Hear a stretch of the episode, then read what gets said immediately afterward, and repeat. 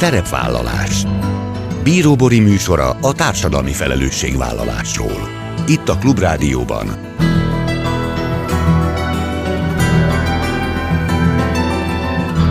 Szerepvállalás Jó napot kívánok! Bíróbori köszönti Önöket! Adásainkban hétről hétre példákat hozunk arra, hogy egy-egy cég vagy intézmény, netán magánszemély milyen formában, milyen eszközökkel járul hozzá anyagi gondok, társadalmi problémák orvoslásához, az életminőség javításához, a fenntartható fejlődéshez. Így módon is kifejezve, hogy felelősséget érez azért a környezetért, amelyben él és dolgozik. A sérült embereknek nem csupán fogyatékosságukkal, de sok esetben lakhatási problémákkal is szembe kell nézniük. A mozgás és értelmi sérültek általában a szüleik lakásában élnek, és többségük számára elérhetetlen álom saját ingatlanba költözni, és ezáltal önállóvá válni. Ezen változtatna a Mikes Lélekközpont őrmezőn, ahová 12 sérült lakó költözhetne be, ha adományok segítségével összejön rá az elegendő forrás. Megvalósulásához nem csak pénzre, hanem sok területet érintő szakmai segítségre és szolgáltatásokra is szükség van. A Nem adom fel alapítvány projektjének sikerét az új budai önkormányzat is támogatja. Beszélgető társaim Bakai Nagy Zita alpolgármester, valamint Deli Géza az alapítvány elnöke. Ez a mai témánk, tartsanak velünk! Egy nagyon izgalmas projektről beszélgetünk, és úgy is mondhatnám, hogy egy izgalmas együttműködésről a Mikes Lélekközpont projekt és az Új Budai Önkormányzat együttműködése. A következő néhány percben Bakai Nagy Zita a polgármesterrel fogunk beszélgetni. Jó napot kívánok! Jó napot kívánok, üdvözlöm Önöket! És remélem, hogy nem túlzok azzal, hogy ez egy különleges program, és talán még az önkormányzat életében sem mindennapi, hogy sérült emberekről talán sokan nem tudják, akiknek nem él a családjában, vagy a közvetlen környezetükben fogyatékossággal élő, hogy hát amellett, hogy egyébként mondjuk a munkakeresés, mint olyan sem egy könnyű szempont az ő életükben. A lakhatási problémák azok egy különösen nehéz területet jelentenek. Sokan általában a szüleikkel élnek, de hát az, hogy ők valami fajta saját ingatlanba költözzenek, az majdnem, hogy az álom kategóriájába tartozik, és elindult egy nagyon izgalmas kezdeményezés, mégpedig őrmezőn, ahol ha minden jól megy, akkor megépülhet egy olyan lakóotthon, ahová 12 sérült lakó költözhet majd be. Hogyan indult ez az egész? Ugye nem adom fel alapítvány a másik partner, és hát az önkormányzat, amelynek a támogatása nélkül ez valószínűleg nem tudna létrejönni. Ez a projekt, ez nem új projekt. Egyébként a Nem adom fel alapítvány már 2012 óta ennek a teleknek a igazából a nem is birtokosa, tehát tulajdonosa, de legalábbis bérlője, földhasználati jog birtokosa volt és akkor is már azzal fordultak hozzánk az önkormányzathoz, hogy ők egy ilyen projektet szeretnének megvalósítani. Tehát ez egy körülbelül tíz éves projekt, ami már körvonalozódott az alapítványnál. És 2019-ben pedig megvásárolták magát a telket, éppen ennek a Mikes Lélekközpontnak a megvalósítása miatt, hogy konkrétan az ő tulajdonokba kerüljön már maga a telek is. És akkor indult el az a projekt, hogy mennyire fontos a, ezeknek az embereknek, a sérült embereknek az életében, és látszott is, hogy egyre nagyobb az igény, az esélyegyenlőség felé fordulnak az emberek, fordulnak a cégek, hogy segítsünk ezeknek az embereknek, hogy önálló lakhatást tudjanak biztosítani. Hiszen, ahogy mondta is, álomkategória, szülőktől elköltözés, önálló lakásban való élet, párjukkal esetlegesen önálló lakásba költözzenek, az szinte tényleg álomkategória. És nem adom fel alapítványjal, egyébként már a Újbuda önkormányzata régóta együttműködik más-más projektekben, és ez a projekten belül Egyébként az együttműködésünk most elindult a, a Mikes Lélekközpont felé is, és megtaláltuk egymást ebben a projektben is. Ez egy három emeletes épület lenne, ami nem csak a sérült emberek lakhatását biztosítaná, 10-12 sérült lakó tudna oda beköltözni, hanem a következő emeleten pedig a, egyik projektjük a Léleköntő projekt, ahol is korai autista fejlesztő programot csinálnának, és segítenék az oda bejelentkező gyermekeket és a szüleiket is terápiával, tréninggel. Úgyhogy ez egy komplex épület együttes lenne, ami azt hiszem, hogy számunkra csak támogatható projekt. Egyszerűen fel nem merült, hogy ne álljunk oda melléjük és próbáljuk megsegíteni. Sajnos anyagi lehetőségeink nagyon korlátozottak, de minden olyan kommunikációs lehetőséggel, minden megjelenéssel, ahol ehhez a projekthez támogatókat tudunk szerezni, pályázni, mi biztosítani szeretnénk az alapítvány részére. Tehát akkor fontos azt kiemelni, hogy ugye a kapcsolat az alapítványal az már hosszabb távra nyúlik vissza, szóval ilyen szempontból lehet azt mondani, hogy ez egy következő lépcsője ennek az együttműködésnek, és talán azt is mondhatjuk, hogy egy újabb szintre emelik, mert azért itt tényleg nem csak és kizárólag a fogyatékossággal élőkről van szó, természetesen ők a főszereplők, de hát ugye, ahogy említette, több szintes lesz ez, a, ez az apartmanház, és a második emeletén az autista gyerekeket és szüleiket várják majd, és lesz egy harmadik szint is, ahol pedig azok a rokonok meg barátok szállhatnak majd meg, akik hozzáik érkeznek vendégségbe.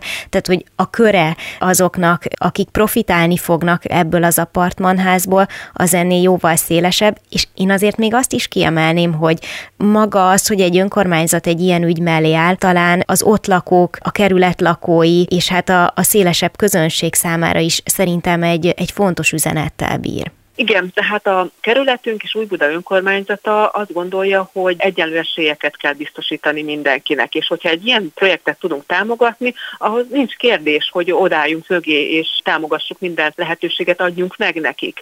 Tehát én csak azt példának is tudnám mondani, hogy nem régen esélyegyenlőségi pályázatot írtunk ki, esélyegyenlőségi programokra egyébként, hogy tudjuk támogatni az ő programjaik megvalósítását. Például, mikor hozzánk fordult a COVID miatti bezárási időszakban egy alapítvány, a 11. ebben lévő Bliss alapítvány, hogy próbáljuk meg neki segíteni anyagilag, mert nincs annyi pénze, hogy, hogy működtetni tudja az alapítványt, vagy hát igazából megszorultak egy kicsit. Mi próbáltuk a cégekkel összekötni, összekötöttük egy céggel, aki támogatja őket. Tehát nálunk ez a segítségnyújtás kvázi mediátorként ahol csak tudunk segítünk. Nekünk van Esélyek utcája programunk, pontosan azért, hogy összekössük a civil szervezetet, a civil szférát, például a vállalati szférával, azokkal az üzleti körökkel, piaci szereplőkkel, akik a CSR, a társadalmi felelősségvállalásban, ők azt gondolják, hogy nekik ehhez tenni kell, és támogatni kell a 11. kerületben lévőket. Úgyhogy egy ilyen mediátorként ott vagyunk, és szeretnénk őket összekötni és segíteni is. És most is ez a projekt is, ez a Lélekközpont projekt is erről tud szólni, hogy a piaci szereplőket megkeresve segítséget kérjünk egy ilyen projekt mellé, hogy a 280 milliós első ütemet meg tudják valósítani, hogy összegyűjjön ez a 280 millió forint az első ütemre, ami remélhetőleg a támogatóknak köszönhetően nagyon hamar össze fog gyűlni. Most az oldalukon látom, hogy 52 millió forintnál járnak. Tehát tudjuk, hogy vannak ilyen cégek, akik igenis támogatni szeretnék, csak lehet, hogy nem tudnak erről a projektről. Mi ebben segítünk, hogy igen, tudjanak majd meg róla mindent. Akár innen a rádión keresztül is, ugye ezt tegyük hozzá, hogy mi decemberben beszélgetünk, úgyhogy lehet, hogy mire ez adásba kerül addigra, azért feljebb szökik ez az összeg. Ugye most adományokból tervezik összegyűjteni az összeget, és említ említette, hogy alapvetően az önkormányzat az média felülete, meg figyelemfelhívó kampányokkal támogatja a központ felépülését, és az utóbbira helyezném még a hangsúlyt, amit az imént említett, hogy megpróbál összekötni olyan vállalatokkal, akik szívesen segítenének. Ez azt jelenti, hogy az önkormányzat jó kapcsolatot ápol olyan cégekkel, amelyek fantáziát láthatnak abban, hogy egy ilyen ügy mellé álljanak. Igen, nekünk van négy céggel, négy nagy céggel stratégiai együttműködésünk. Van egy hatalmas élelmiszeráruházlánc, egy hatalmas bevásárlóközpont itt a 11. kerületben, és két hatalmas számítástechnikai cég, akik itt vannak a 11. kerületben, és nekik ez a társadalmi felelősségvállalás, az esélyegyenlőség biztosítása nagyon fontos a programjukban. Az, hogy a cég erre nagyon nagy hangsúlyt helyez. És például itt őket meg fogjuk keresni, hogy látnak-e fantáziát majd egy ilyen projekt mellé odaállni.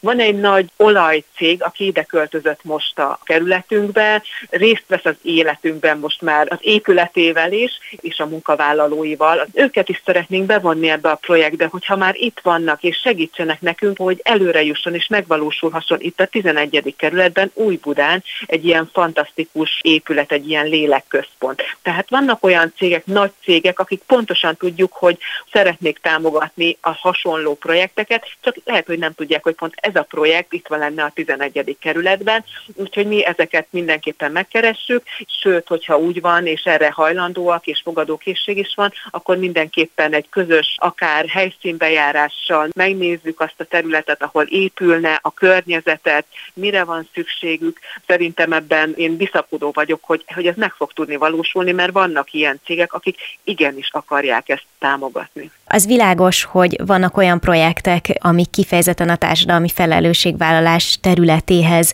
tartoznak, és ezek fontosak az önkormányzat számára, de hogyan látják, vagy kapnak-e visszajelzést például a kerület lakóitól azzal kapcsolatban, hogy ezek a projektek bizony kapnak valamilyen visszhangot. Mindenki tudja, hogy ez egy hosszú távú befektetés.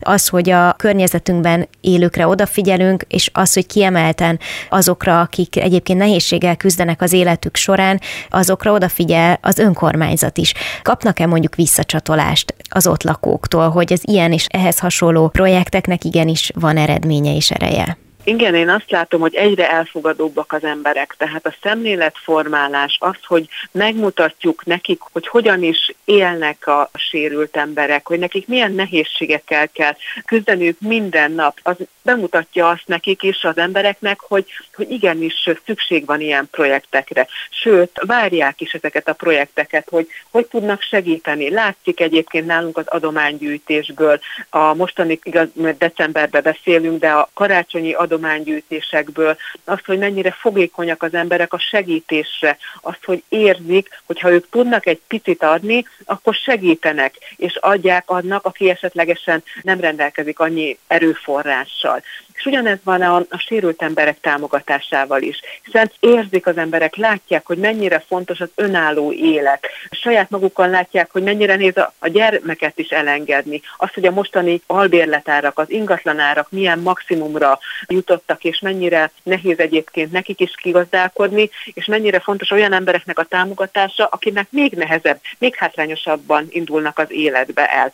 Úgyhogy mi megkapjuk ezeket a visszaigazolásokat, nekünk külön van esélyegyenlőségi munkatársunk a önkormányzatnál, van akadálymentesítési munkatársunk, egy mozgássérült hölgy, aki például most felméri az intézményeinket, hogy hogyan lehet bejutni, akár kerekesszékkel, akár látássérültel egyes intézményeinkbe. Tehát erre szükség van, és várják, és látják is az emberek, hogy ez fontos, és igenis akarják, hogy mi foglalkozunk ezzel, és önkormányzatként nekünk ez egy alapvető feladatunk. Bakai Nagy Zitával Újbuda alpolgármesterével beszélgettem, köszönöm szépen. Én is köszönöm, viszont hallásra.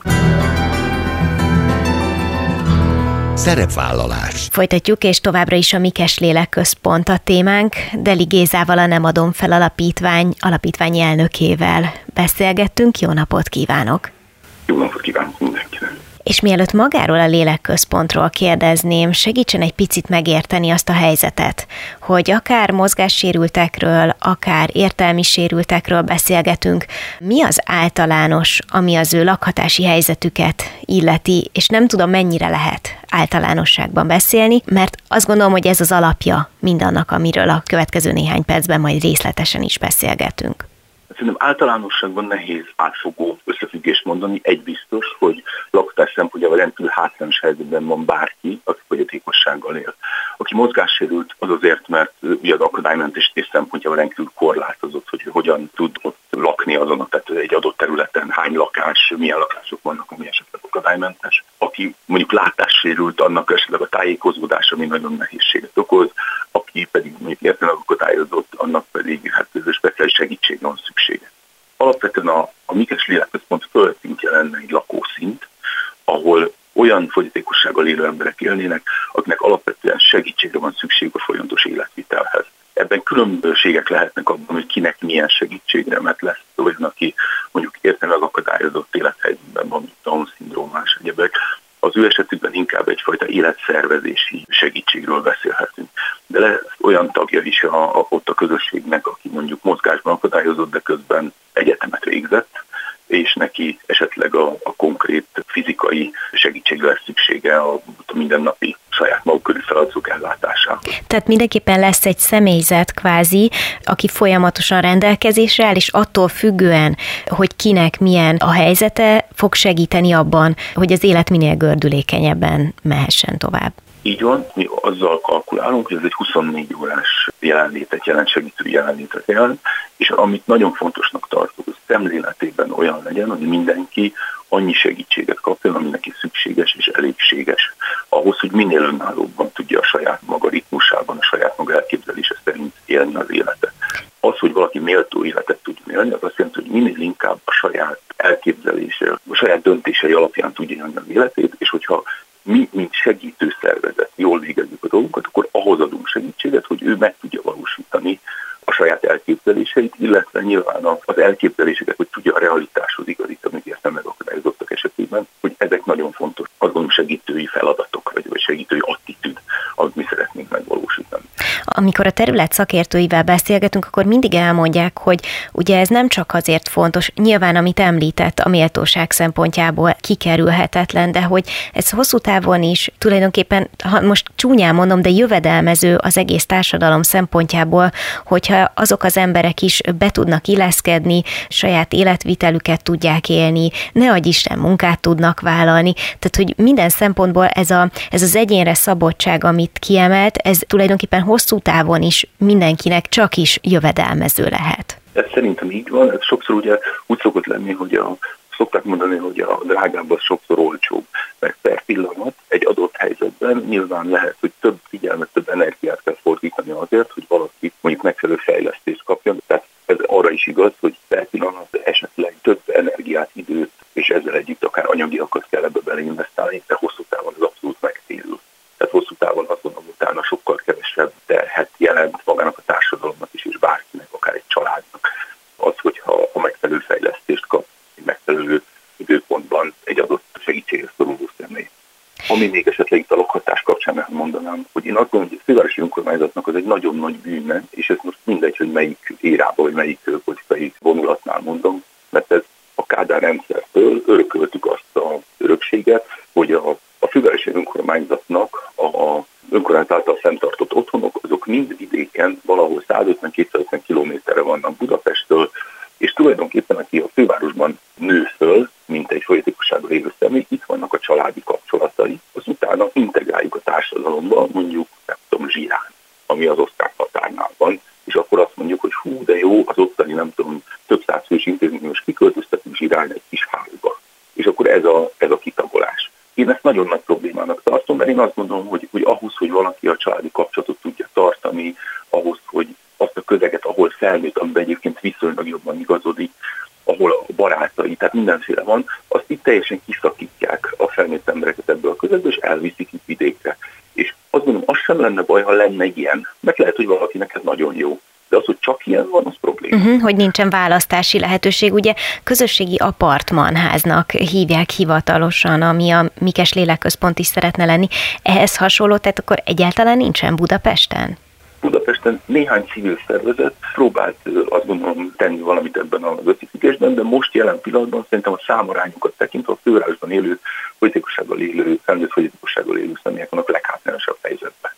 Tehát ők azok, akik a legtávolabb kerülnek a, a lakhelyüktől, és a legkevésbé van lehetőségük. Nyilván ebben szerepe van a, a fővárosi ingatlanáraknak, én értem, de azt mondom, hogy azért az elmúlt 30 évben nem lehetett, hogy még egy ilyen példa vagy modellértékű kezdeményezésem összeadni az önkormányzatnak, én azt nehezen tudom átfogadni, vagy nem, nem tudom megérteni.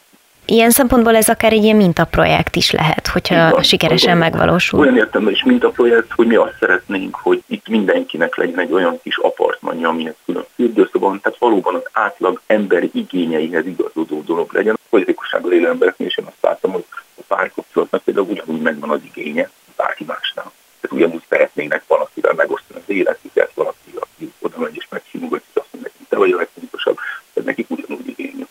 Tehát, hogy ezt is például elősegíteni, erre a lehetőséget minél inkább megteremteni az ő számukra, és nyilván a munkavégzésre is, hogy ők tényleg értékes, értékteremtő tagjának a társadalomnak, de ugyanakkor ugyanazokat az örömeket élnezzék az életben, mint.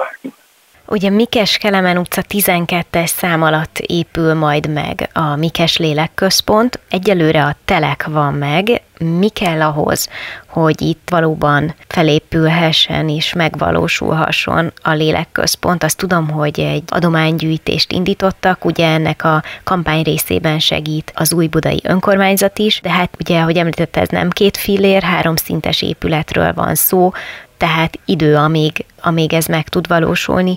Mi kell hozzá, és mire számítanak önök az alapítványnál? Hadd mondjak még néhány mondatot a, a másik két szintről, hogyha ha lehet, és utána... Hogyne, hogyne, nyugodtan, arra, persze. A gyűjtés, az hogyan, vagy mit jelent. Az első szinten emeleten, hanem adom fel alapítványnak kb. 5-6 éve indult el a Lélekönző nevű program, aminek az a lényege, hogy autizmussal élő gyerekeket és az őket nevelő családokat szeretnénk mi minél inkább támogatni. Ma Magyarországon heti két óra az, amit egy gyermek kap mondjuk az állami ellátásban, két fejlesztő óra egy autizmussal élő gyermek. A nemzetközi protokoll szerint ahhoz, hogy életminőséget befolyásoló változás lehessen elérni egy, egy autista gyermeknél, általában 20-24 óra heti fejlesztést javasolnak. Most érzékeljük azért a különbséget. Ha valahol mondjuk fogyatékosságú élő gyermek születik, az rendkívül nagy teher egy családnak. Egy autizmussal élő gyermek az én személyes tapasztalatom szerint én ezt látom a mert egy autizmussal élő gyermek egész máshogyan éli meg a külvilágnak az ingereit. Ebből adódóan számunkra sokszor érthetetlen reakciókat ad. És ugye tudjuk azt, hogy az autizmussal élőknél pont az érzelmi viszonyulások azok, amik nehezen mennek, tehát a szülőnek is újra töltekezni sokkal nehezebb. És egyszerűen ezt így napról napra vinni rendkívüli, azt gondolom, energiát igényel a szülőktől. Tehát ő nagyon nagy szükségük van arra, hogy egy olyan bátorító, befogadó, kicsit ilyen vezetést adó, a gyermek megértésében segítséget adó, ugyan támogatói környezetet kapjanak, amit a lélekdöntő tud biztosítani. Szóval, hogy ez egy hiánypótló dolognak tartom azt a fajta szakmai irányvonalat, amit a lélekdöntő képvisel. Ez lenne az emeleten. És a legfelső szinten pedig, ahogy itt beszéltem, hogy nagyon házasságban vannak az autizmussal élő gyermeket nevelő családok Budapesten, most hozzájuk képest a vidéken, vagy határon túli családok még hátrányosabb helyzetben vannak, mert még annyi szakmai segítségre sincs lehetőségük, mint amennyi a Budapesten élőknek. És az ő számukra szeretnénk egy ilyen vendégházrészt föntartani, hogy akár egy-egy ilyen intenzívebb időszakra jönnek, amikor át lehet beszélni azt, hogy utána hogyan tudják a mindennapjaikat megkönnyíteni. Tehát ilyen értelemben azt gondolom a szülőnek segítségre van szüksége, hogy a napi rutin feladatok is ilyen értelemben mégis egy fejlesztő rendszernek a részei válhatnak. Tehát ez lenne a legfelső szinten.